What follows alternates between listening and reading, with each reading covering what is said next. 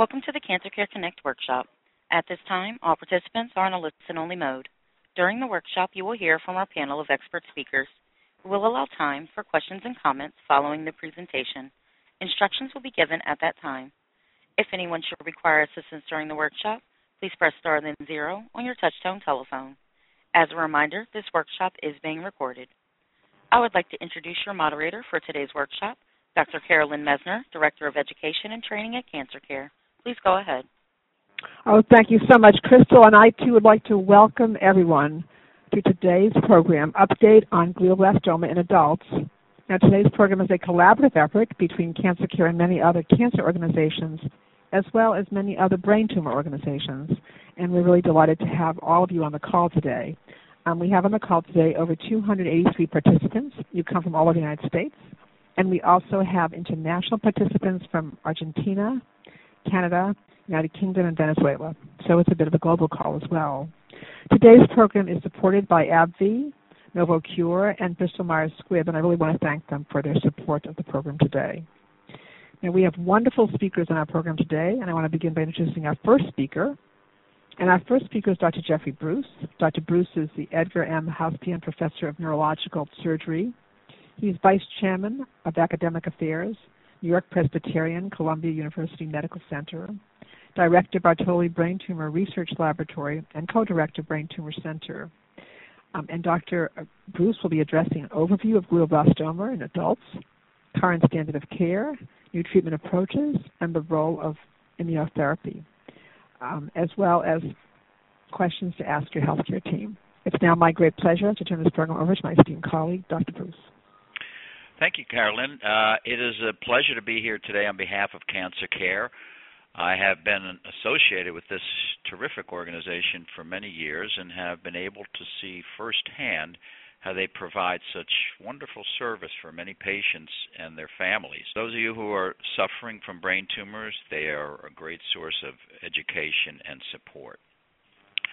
I want to start off by just saying this is an exciting time to be in the brain tumor field as there are many new advances in the treatment and diagnosis of glioblastoma. In fact, there are more scientists working on brain tumors now than at any time in our history. Uh, glio, glioblastomas are what is known as a primary brain tumor. That is, they begin in the brain and they form from within the brain.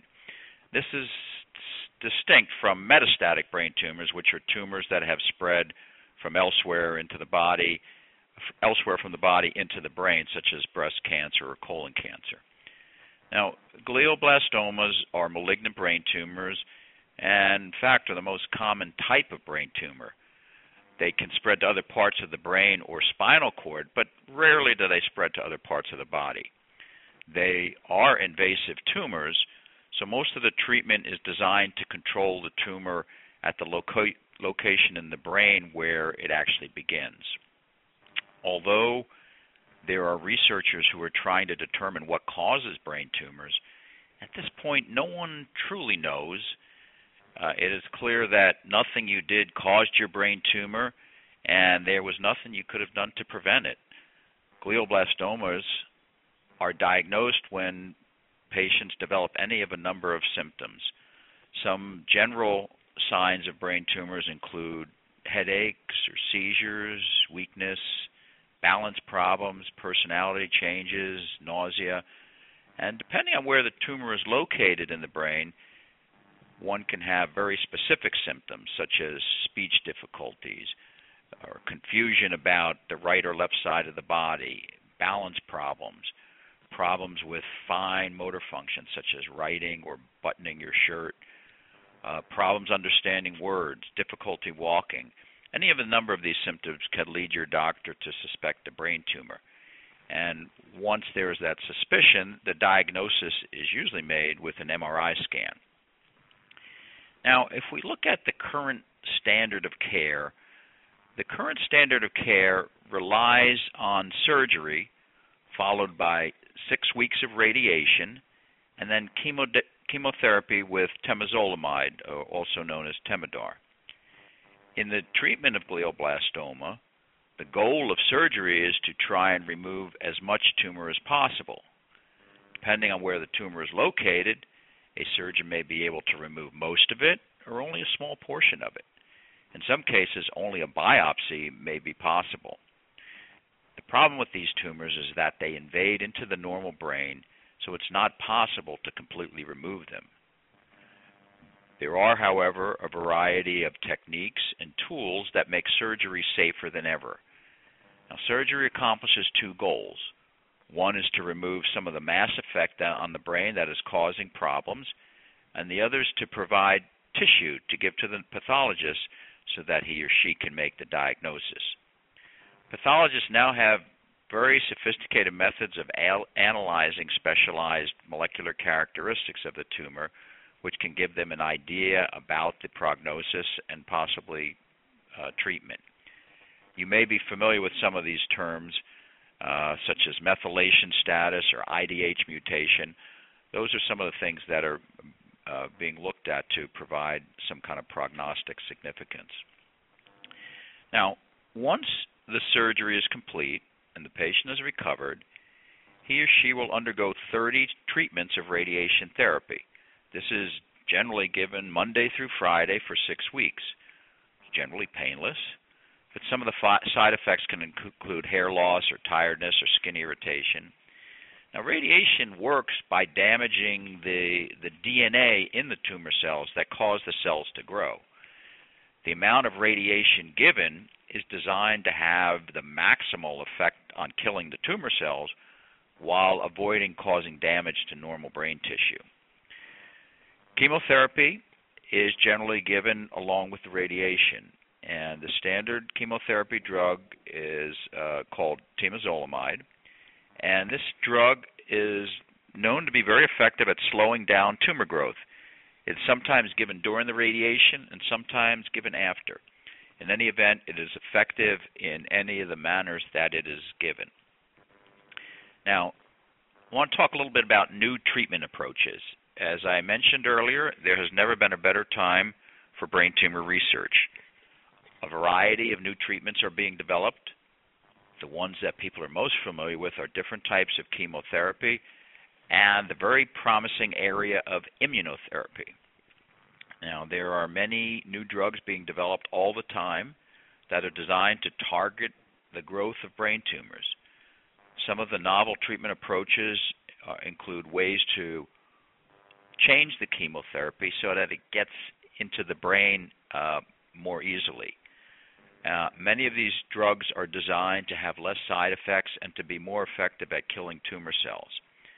And with the advances these days, the, some basic science, particularly in the area of molecular biology, scientists have been able to determine very detailed molecular and genetic analysis of individual tumors.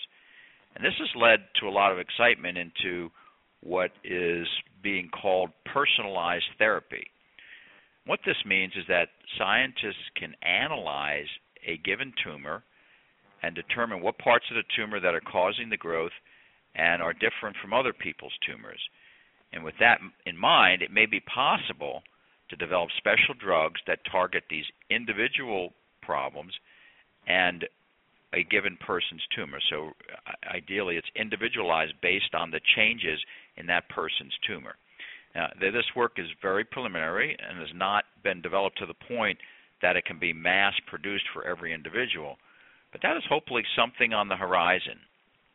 Uh, other drugs that are out there are designed to affect blood vessels in the brain. You may have heard of Avastin, or other drugs that block the invasion of the tumor into the brain. Additionally, there are some new methods of drug delivery that are being tested, including something called convection enhanced delivery, where very high doses of drugs are pumped directly into the tumor and the surrounding brain tissue therefore avoiding all of the normal side effects that you get when you give the, uh, a drug intravenously or in the pill form. Now, finally, there are some developments in everything from gene therapy and the use of viruses to attack certain parts of the tumor. These treatments are part of the trend known as biological therapies, where specialized viruses or bacteria and products from them can be used to kill cancer cells. These sophisticated treatments have been worked out in research laboratories for many years and are just getting into the clinic now. They are holding out a lot of hope because they represent entirely new approaches to treatment. Now, one of the very promising areas for brain tumors is the field of immunotherapy. And these are treatments that use vaccines and other strategies to help the body's own immune system to eliminate and eradicate the tumor.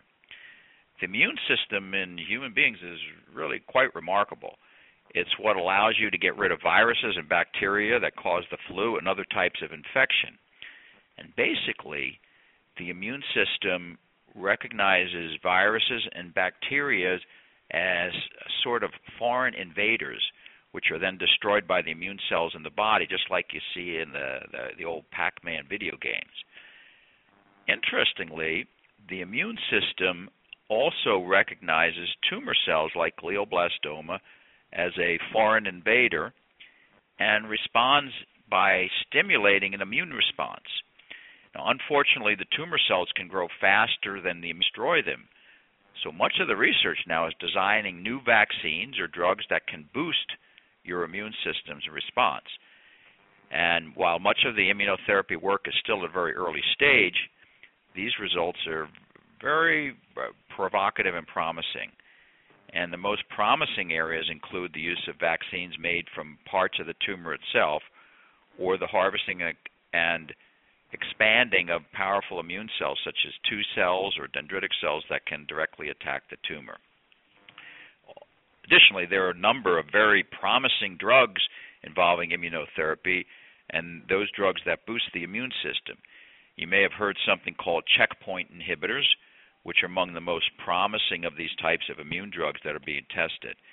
And uh, drugs that modify or change the immune system are being used in combination with other types of immunotherapy, such as vaccines, but also with other types of uh, of chemotherapy. Now, I want to sort of wind up by telling a little bit about some key questions to ask your healthcare team. Um, it's important to be able to communicate with your healthcare team. Uh, first of all, it's important to seek reputable specialists. Uh, it's helpful to have people who are specialists specifically in brain tumors. And it is easier than ever to find these people with the use of the internet and also by working with support groups and groups like Cancer Care, this can be easily accomplished. Some questions to ask when you see your doctor, um, sort of a fundamental question, is what options do I have for treatment? Um, what are the risks and most common side effects of these treatments? Should I have a second opinion? Should I should I go see somebody else and, and get another opinion? And if a decision is made for treatment, do I need to start the treatment right away?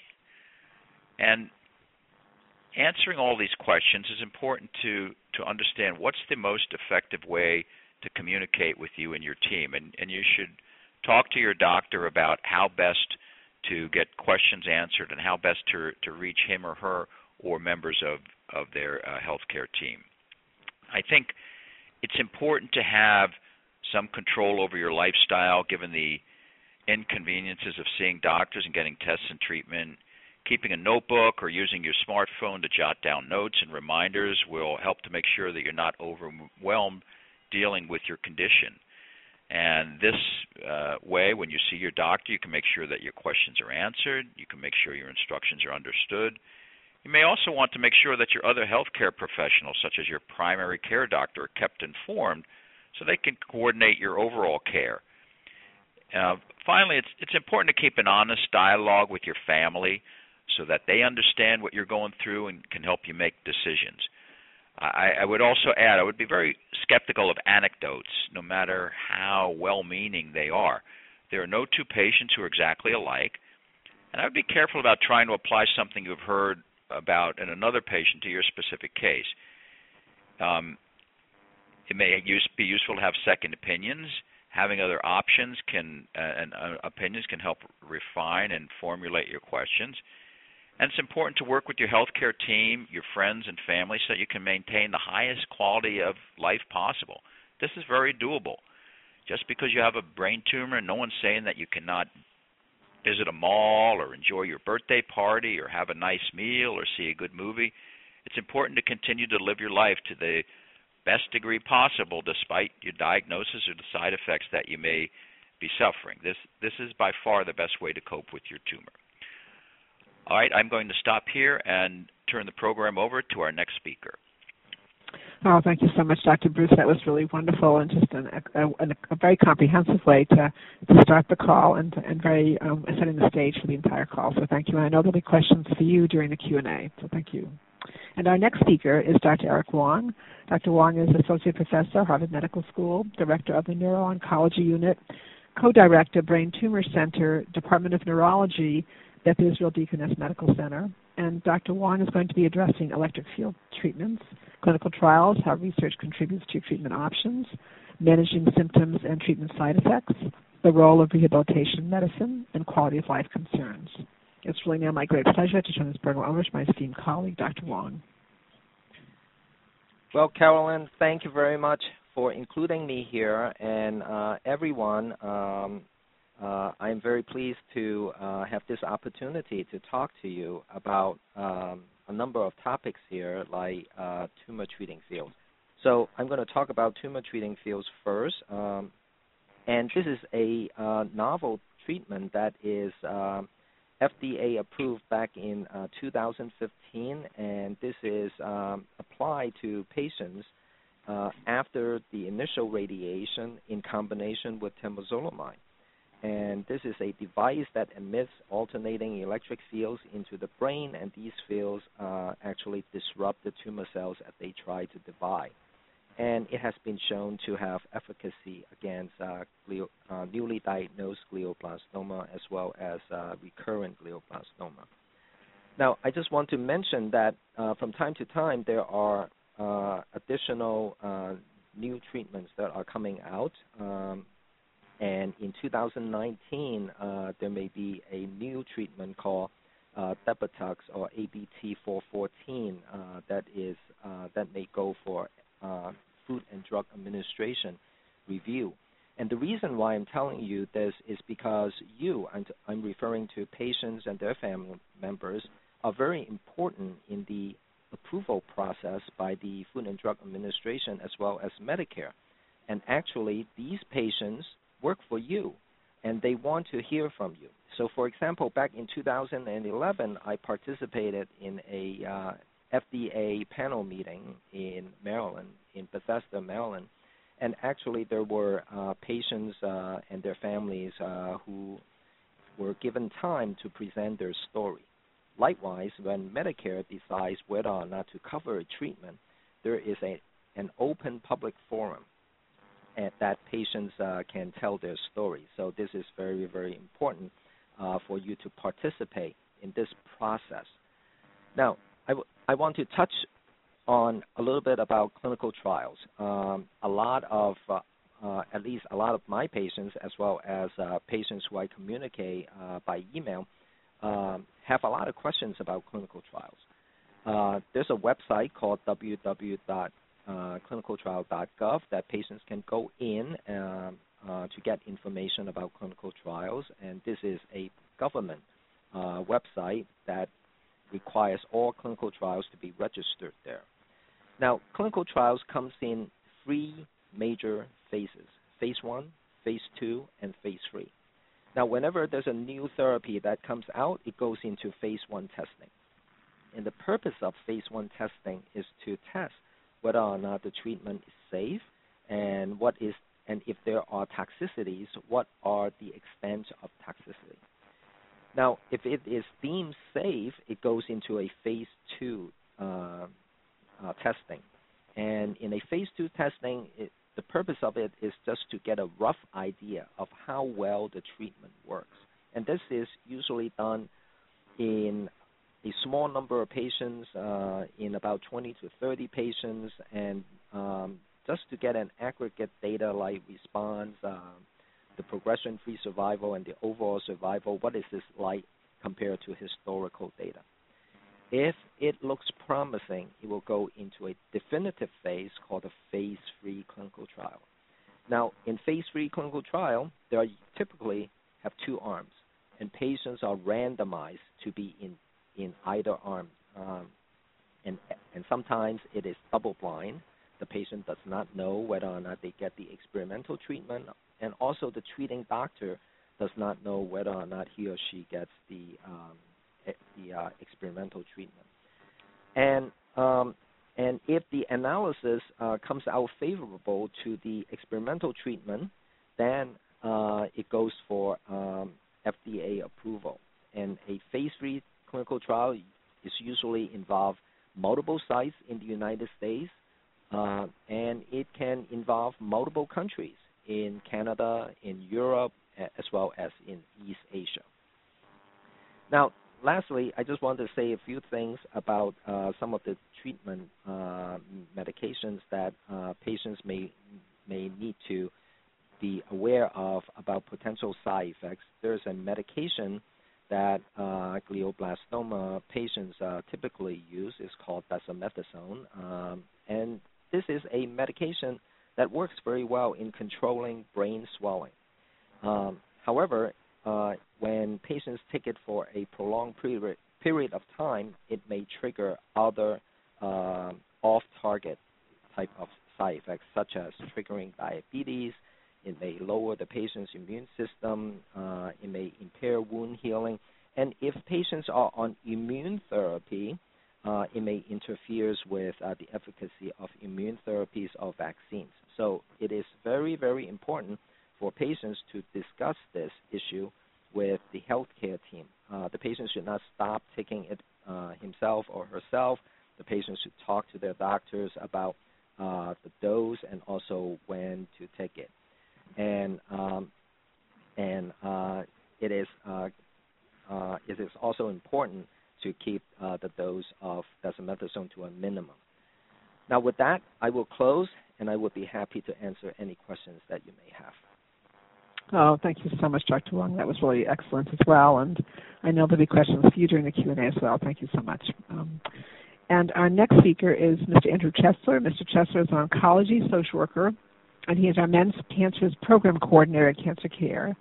And Mr. Chesler is going to be addressing Cancer Care's free psychosocial programs and services and the role of support groups. It's really my great pleasure now to turn this program over to my esteemed colleague, Chesler. Thank you, Carolyn. It's a uh, pleasure to be part of this call today. Thank you for having me. So I'd like to start by speaking about uh, the importance of creating a support network um, when you're diagnosed with uh, glioblastoma, a brain tumor of any kind, any type of cancer really, and how cancer care can be a part of that network. There are several ways um, we can help. Um, Cancer Care is a national non-profit organization that provides uh, free professional support services to anyone affected by cancer.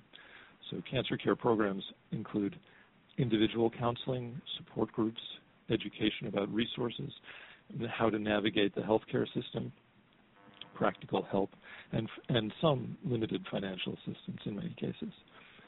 All our services are delivered by master's level oncology social workers, and all cancer care services are completely free of charge. So oncology social workers are trained in how a diagnosis of cancer affects a person and his or her family and friends. And we are experienced in helping people to manage the emotional, the physical, the financial challenges that can arise after a diagnosis. Adjusting to and dealing with a cancer diagnosis is an important part of the healing process. Can't emphasize enough that asking for help, whether that's by joining a support group or by contacting a social worker for counseling, is a sign of strength. Cancer Care offers face to face groups in our local offices in the New York area, but also telephone and online groups nationally. And these groups offer a unique opportunity to connect with other people impacted by uh, cancer, along with the help of a cancer care social worker to help facilitate the group. Uh, we currently offer a telephone support group for people who are diagnosed with brain cancers, and we also have an online caregiver support group.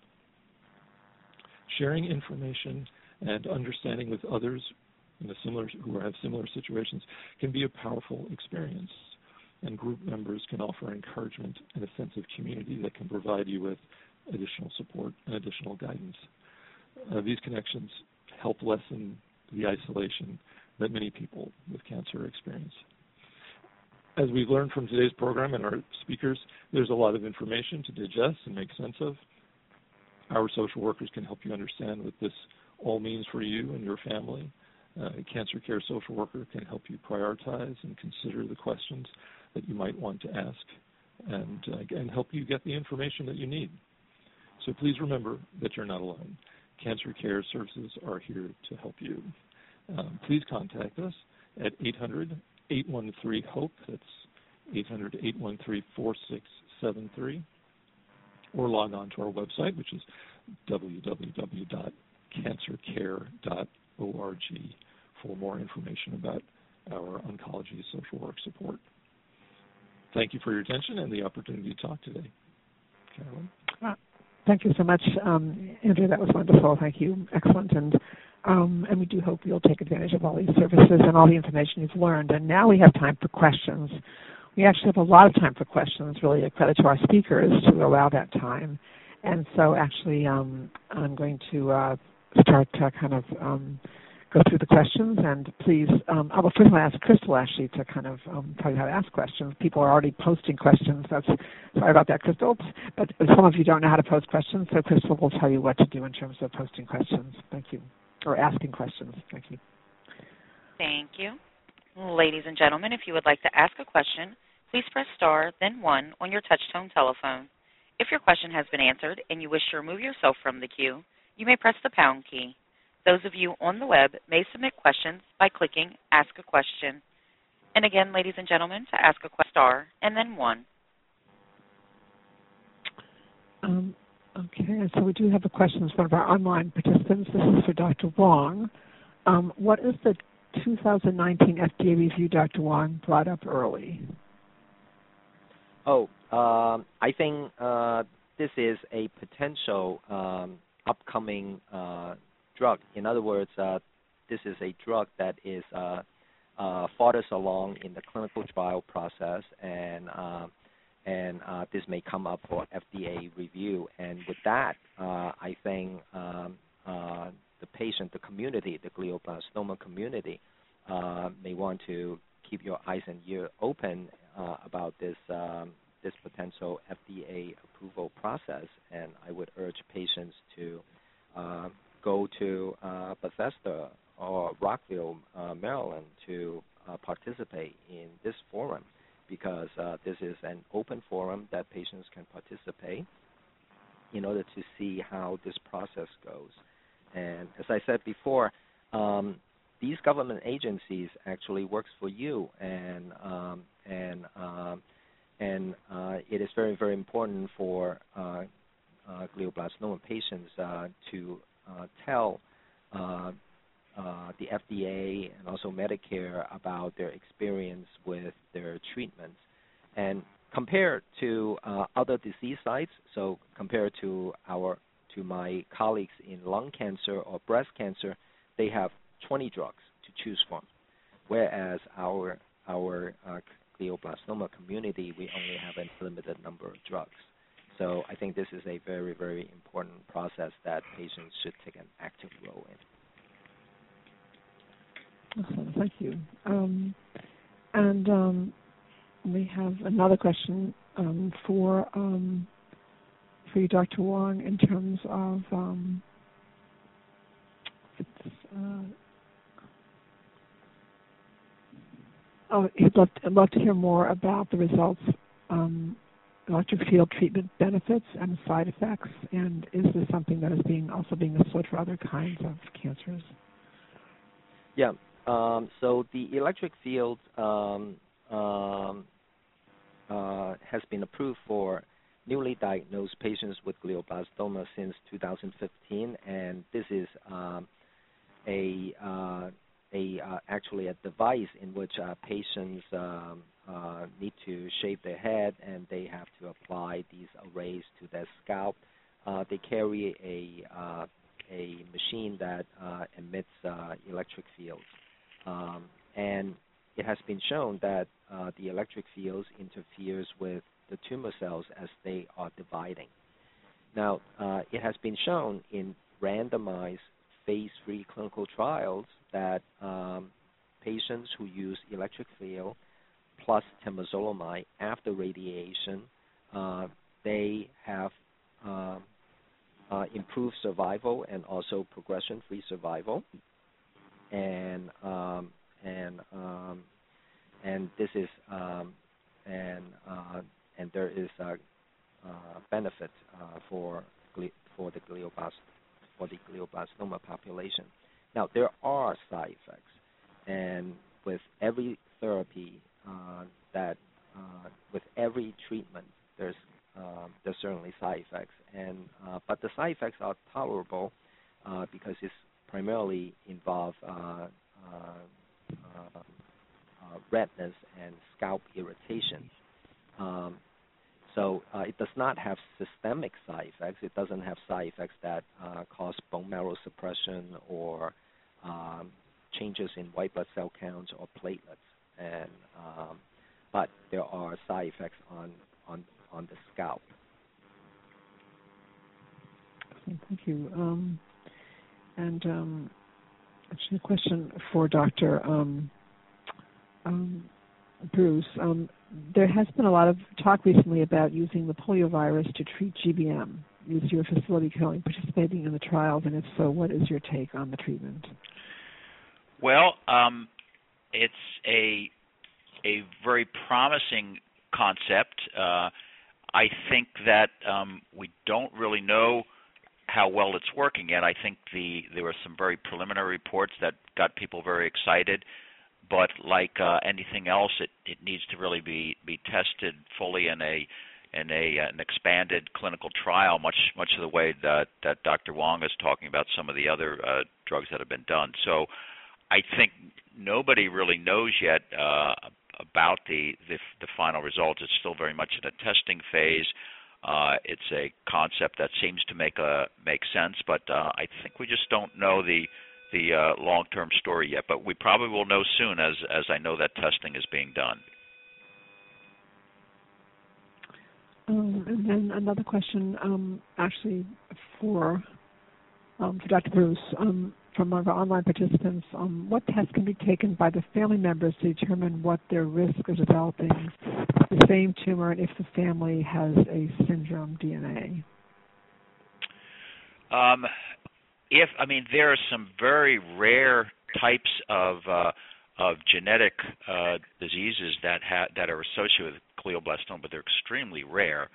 And if you have one of those, the the the way to deal with that is to see a genetic counselor. There are some genetic counselors out there who um, will first of all uh, test for sure whether whether you have that uh, genetic trait, and uh, if you do, there. I mean, these are these are very rare syndromes, by the way, like neurofibromatosis or Turcot syndrome or Li-Fraumeni syndrome. They're they're as I say, they're extremely rare, and if you have one of those, I would say see a genetic counselor, and then they would advise who in the family needs to get tested and uh, and what to do in terms of screening going forward. And is that a common question that people ask in terms of just in general? I guess I know in many of our calls that people ask about the genetic um, aspect of their particular cancer. Um, is that something that is a, a frequently asked question that people ask? Or? Yes, I mean I think the the vast majority of of glioblastomas are not uh, familial. That, in other words, they don't occur in families except for those very rare genetic syndromes, as I said, Turcot syndrome and uh, Li-Fraumeni syndrome, and, but they're they're very rare. So the average person, if someone in your family has a glioblastoma, there there's no real reason to think that other family members will get that as well. Awesome, thank you. Um, these are really great questions. I have to say these are really some of the questions we've had in the past. So this audience is uh, remarkable. Let me tell you. Um, um, well, here's a question um, for Dr. Wong. Um, why don't we routinely measure the MGMT methylation rate. And if you could explain that, I'm not quite sure what that all means. If you could explain that to the audience as well, Dr. Wong. Sure, sure. Uh, the MGMT stands for methyl um, O6 methylguanine methyltransferase. Um, and it is a repair enzyme that repairs the damage done by alkylating chemotherapies. And these alkylating chemotherapies include temozolomide, it includes another drug called lomustine, and another drug called carmustine. And um, as we treat uh, patients with glioblastoma, we certainly don't want these repair enzymes to be activated in the tumor cells because what happens is that uh, we give the chemotherapy, uh, and the purpose of the chemotherapy is, is, to damage the tumor cells, and we want um, the enzyme not to be present. Now, the enzyme is expressed um, when uh, in ex- expressed uh, by transcription from the DNA of the tumor cells. Now, the the process of expression can be turned off by a process called methylation. So, so in other words, when the MGMT is methylated, that means the, the repair enzyme is turned off. That is a good thing. When the M, when the um, when the MGMT is unmethylated, that means uh, the repair enzyme is turned on, and that is a not so good thing. So um, it is not something that we can switch on and off uh, as physicians. Uh, there's no medication that we know of that can uh, switch on and off. Um, so, uh, but we can determine whether or not uh, the MGMT is on or off and give some prognostic information. Now, this is usually done in um, in academic institutions, uh, and uh, some institution does it, some institution uh, does not. But interestingly, um, uh, insurance companies and um, and Medicare does not cover uh, this type of testing. But certainly, uh, at academic places um, or at tertiary care hospitals, we all uh, we can all request it to be done. So that's a nutshell about what MGMT means. Excellent. Most in, in, that's a uh, thank you very much. Thank you, and thanks for the question. And thank you for addressing it. Um, um, and do you want to add anything to that, Dr. Bruce? Or? No, I, I think that's that's a pretty comprehensive view of it. I think it's uh, it's one of those markers that when that's that's easy to measure and it's measured most of the time in, in these tumors and uh, after you have that marker measured, your doctor can tell you whether you're in the better category uh, for someone who's likely to respond to the chemotherapy. Excellent. Thank you. Thank you. And a question for you, um, uh, uh, Dr. Bruce. Um, what about um, proton beam radiation versus IMRT radiation for glio patients? And if you could explain each of those, thank you. Yes, so there there are different, you know, there, there are different types of radiation that are out there. You know, proton beam is a type of radiation that literally uses protons, uh, which are positively charged particles. I, I don't think it, the details of that are that uh, critical, but protons um, are a different type of of radiation compared to the more common type of radiation, which we know as uh, external beam radiation uh, or IMRT, which is uh, intensity modulated radiation. Intensity modulated radiation therapy is a form of, of external beam or standard radiation that uh, allows you to give a higher dose of the radiation to the tumor uh, while minimizing the amount of radiation that the rest of the brain get. So it's um, uh, uh, similar to stereotactic radiation in that it's a way to concentrate the, the, the radiation so that the tumor gets the bulk of the radiation and the rest of the brain gets less of it. Um, proton beam therapy is very similar to uh, standard uh, electron or uh, external radiation um, in that it's uh, these are the the particles in the radiation that are designed to damage tumors, and um, so they they work in a in a similar fashion. The idea behind um, proton uh, beams is that they're they uh, have different rates of how they penetrate into the brain or into the tumor. So their um, their ability to kill tumor cells as opposed to damage normal tissue is perhaps a little different. Um, because so many more people have had external beam radiation compared to people with proton beam, it's not really clear if one is better than the other. Uh, for for the most part, the, the sort of consensus is that they seem to be relatively similar, and um, they both require uh, you know about 30 treatments. So the the investment in, in time and effort is about the same. But uh, as of right now, there's there's um, no clear evidence that proton beam therapy is better than the the standard uh, external beam therapy that most people get. Thank you. Um, and um, we have um, a question from another online participant. Um, this one is for Dr. Wang. What is the 2019 FDA review Dr. Wang brought up early? Oh, th- uh, this is a potential review. Um, this is a review that may come on later this year. Uh, this may be a potential review. So uh, I was just uh, uh, alluding to uh, some of the newer drugs that are coming into the picture. And also for you, Dr. Wang, could you elaborate further on ABT 414, where the, the clinical trials encouraging? Yeah. Uh, so this is a uh, a monoclonal antibody.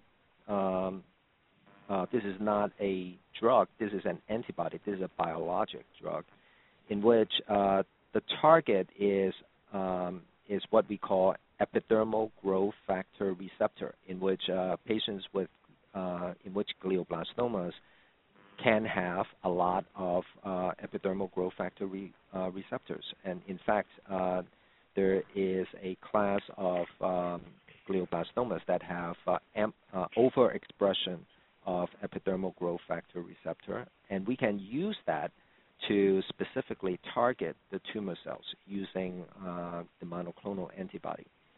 Now, the monoclonal antibody is uh, is um, uh, conjugated to a um, to a toxin, and once uh, once the to- once the, once the monoclonal antibody latches onto tumor cell, uh, the uh, the antibody as well as the toxin would be internalized, and uh, that and the toxin specifically targets uh, the machinery, the cell machinery that makes uh, the cell to divide, and that's the idea behind it.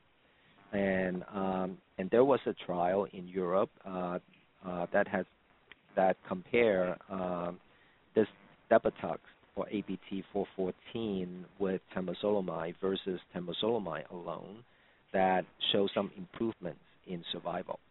There is another trial uh, that is ongoing right now um, that is um, that uh, they, that data is still being collected, and hopefully by the end of this year we will know uh, whether or not uh, uh, the result is favorable. If it's favorable, it may go for FDA review. So, um, so uh, if it does, then uh, that then um, then there could be another uh, treatment available for the glioblastoma population. And could you say more about the role of the um, of, of family and, and, and people living with glioblastomas with the FDA approval process? Sure. Um, so in 2011, I was in in the uh, FDA panel um, meeting, and uh, basically, uh, what the F- whenever uh, there's uh, a new treatment coming up for FDA review, um, the FDA will do their own internal review, as well as they may assemble a panel of experts throughout the country to convene on one day um, in Bethesda or Rockville, and then um, and then um, and then uh, the panel which is independent from the FDA, would listen to the data presented, um, the clinical trial data, as well as all the uh, preclinical and the phase one data, as well as phase two and phase three data. And the panel consists of about 20 uh, individuals, uh, oncologists, radiologists, biostatistician, uh, who would look at the data and use their expertise to determine whether or not it is something that is worthwhile for um, for um, for the patient. So, uh, so in 2011, uh, I was part of the group uh, presenting data, and um, and at the end of the review, there is a um, period, a patient impact um, period, in which uh, patients with the disease or uh, family members who have their um, members of the family affected by the disease can present their uh, stories to the FDA panel. And that was a very very uh, eye-opening experience. And uh, and it is open to the public. Uh, uh, uh any patient can register for that and present their story.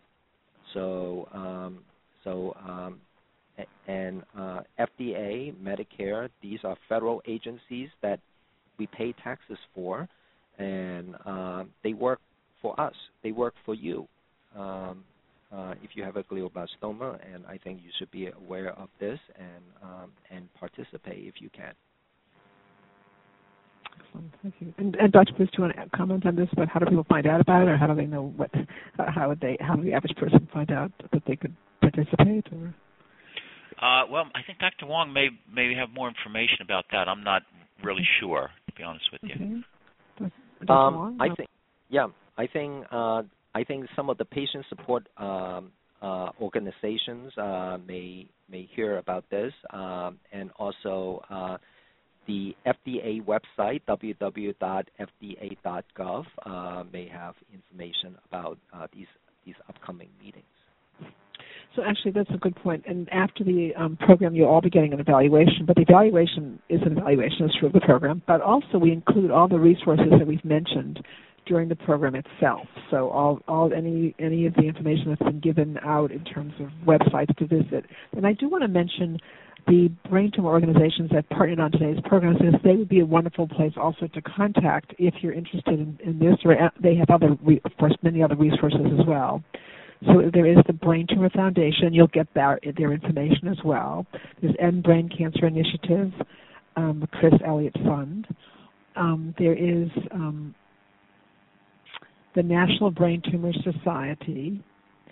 Um, so those are um, three specific brain tumor organizations um, that, um, um, and they're and the American, um, I'm so sorry, the American Brain Tumor Association. Those are four specific organizations. We will send you the links to them, their name, any other names that I've possibly left out that are important to include as well, um, so that you can, you know, let them know that you have that interest. Um, and clearly, the uh, their important their important role that, that you each play is, is important as well. Um, and now we have another question here, um, and this one is for um, for Dr. Um, first, me just pull up here. Um,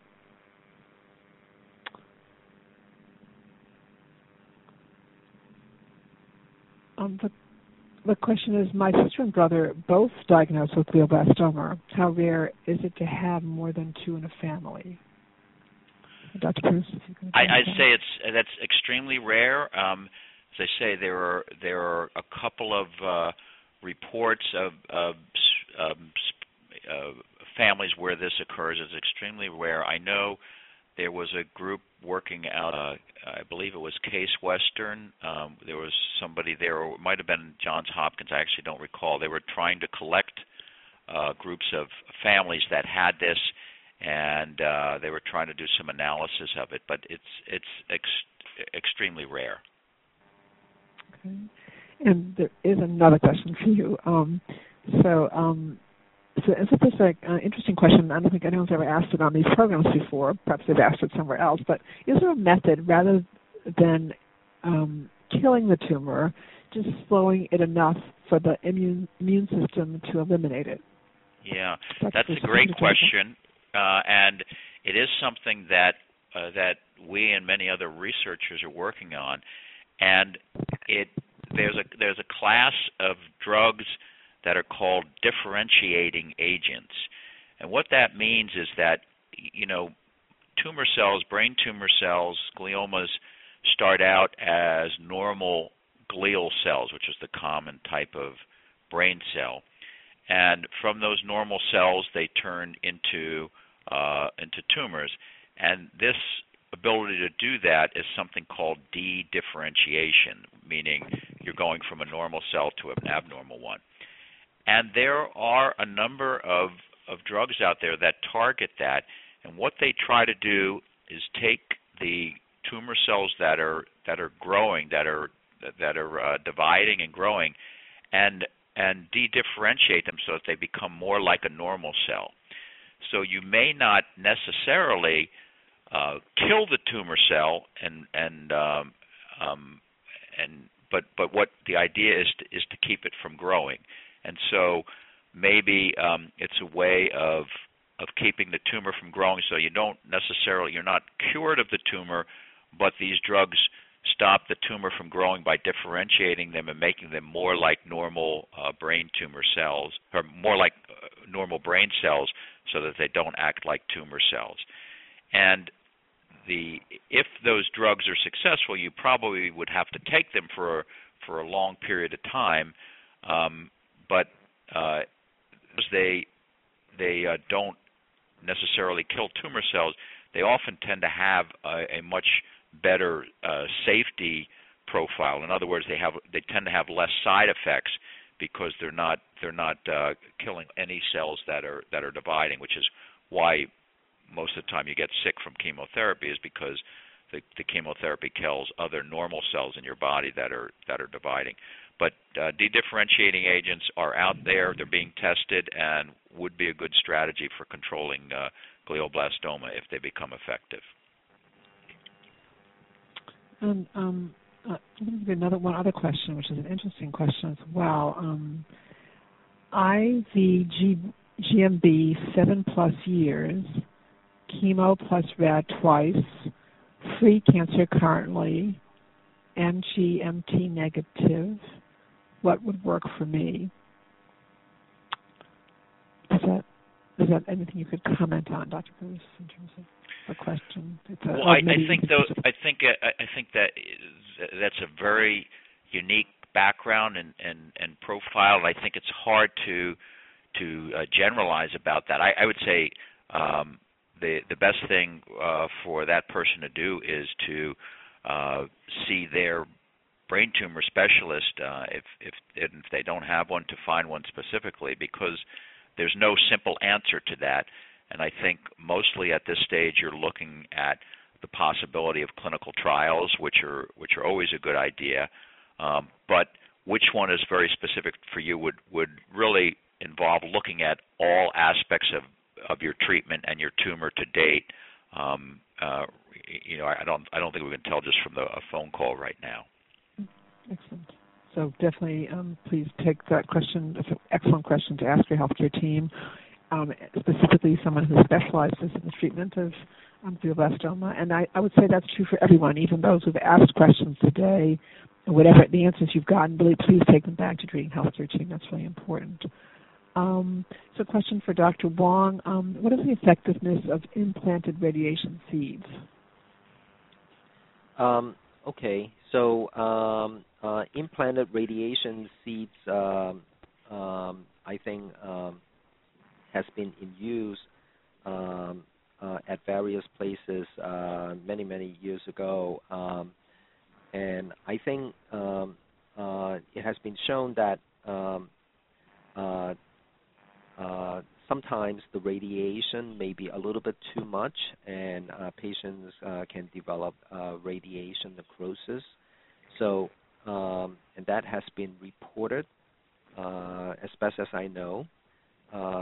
But if um, if a patient is offered this treatment, I think, um, and and I think the best thing to do is uh, to speak to the uh, treatment team and um, and find out the rationale, and also uh, listen to uh, your doctors uh, describe what are the potential side effects.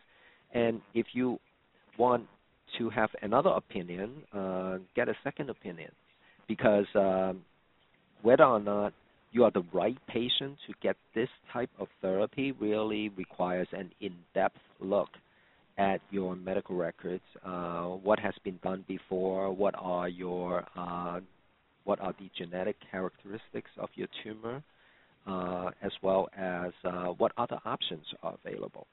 So uh, it's a risk-benefit analysis um, that uh, may it it may be worthwhile for you to seek a second opinion.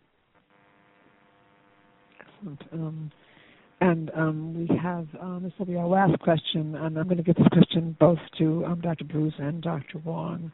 So, Dr. Bruce, if you'd start with it. Why isn't MRI in the brain not a common physical test like some other cancers or diseases like breast, colon, etc.?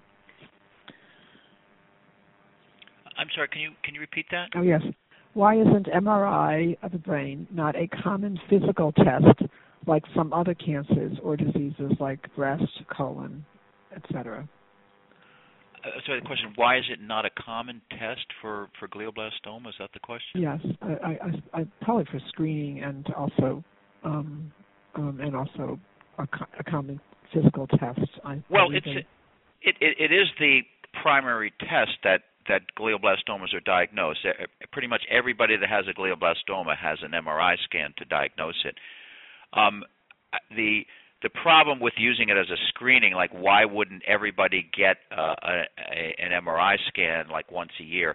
Probably the, the the main problem is is it's it's not a very good cost effective way to screen tumors because you know glioblastomas are not that common, and I, I think probably it's hard to justify the the cost of an MRI scan as a as a screening tool. Um, but just to add to that, um, there there's some actually very interesting work being done on uh, uh, blood tests that may be available at some point in the future, where you could get a blood test screening, where um, uh, once a year your your blood is sampled and it, you can screen for not only glioblastoma but a number of different type of uh, of cancers.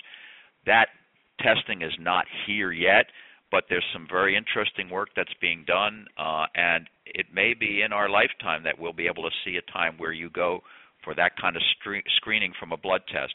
Uh, probably, getting back to the original question, an MRI scan is probably just too too uh, expensive to be an effective tool for uh, screening uh, brain cancer. Excellent, but it is actually used um, initially. It is it is used when someone is symptomatic or there's something happening. Then they yes, the person yes. does have to. Okay, excellent. Right. Yes. Everybody who's suspected of having a brain tumor would would likely get an MRI scan. Thank you. Thank you. And uh, Dr. Wong, do you want to comment further? Or? Sure. Um, so when we deal with the brain, we typically use uh, MRI scans rather than CAT scans. However, um, uh, my colleagues, uh, when outside of the brains, uh, they typically use CAT scans, probably because uh, the tissue's properties are a little bit different.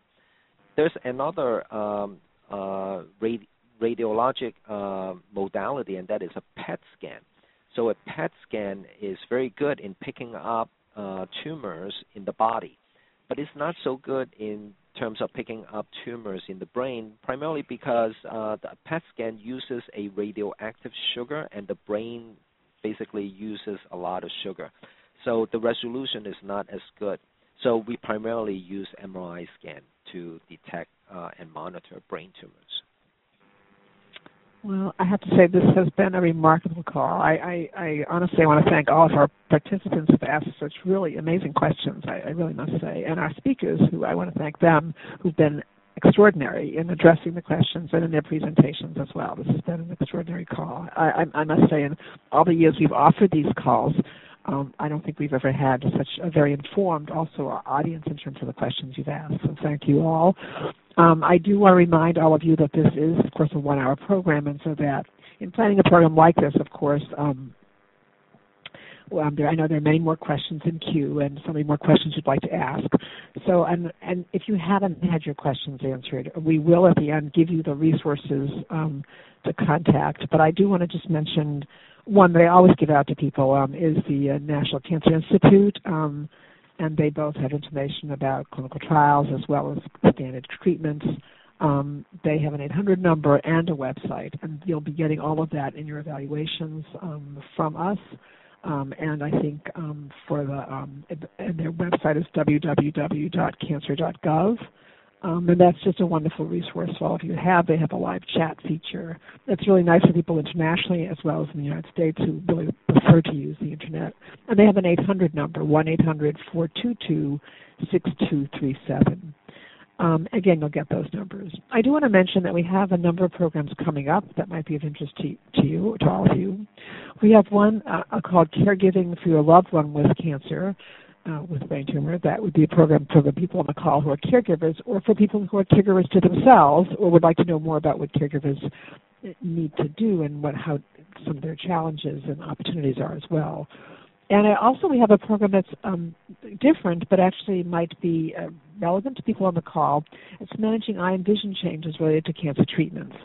So that um, that's a general call with uh, a lot of ophthalmologists. Um, um, and I think it might, and an, oncologist as well, but it might be an interesting call for any of you having any visual issues um, that you might like some help with that you have discussed with your perhaps with your treating healthcare team and they and they would think this might be helpful to you to, to um, participate in this one as well.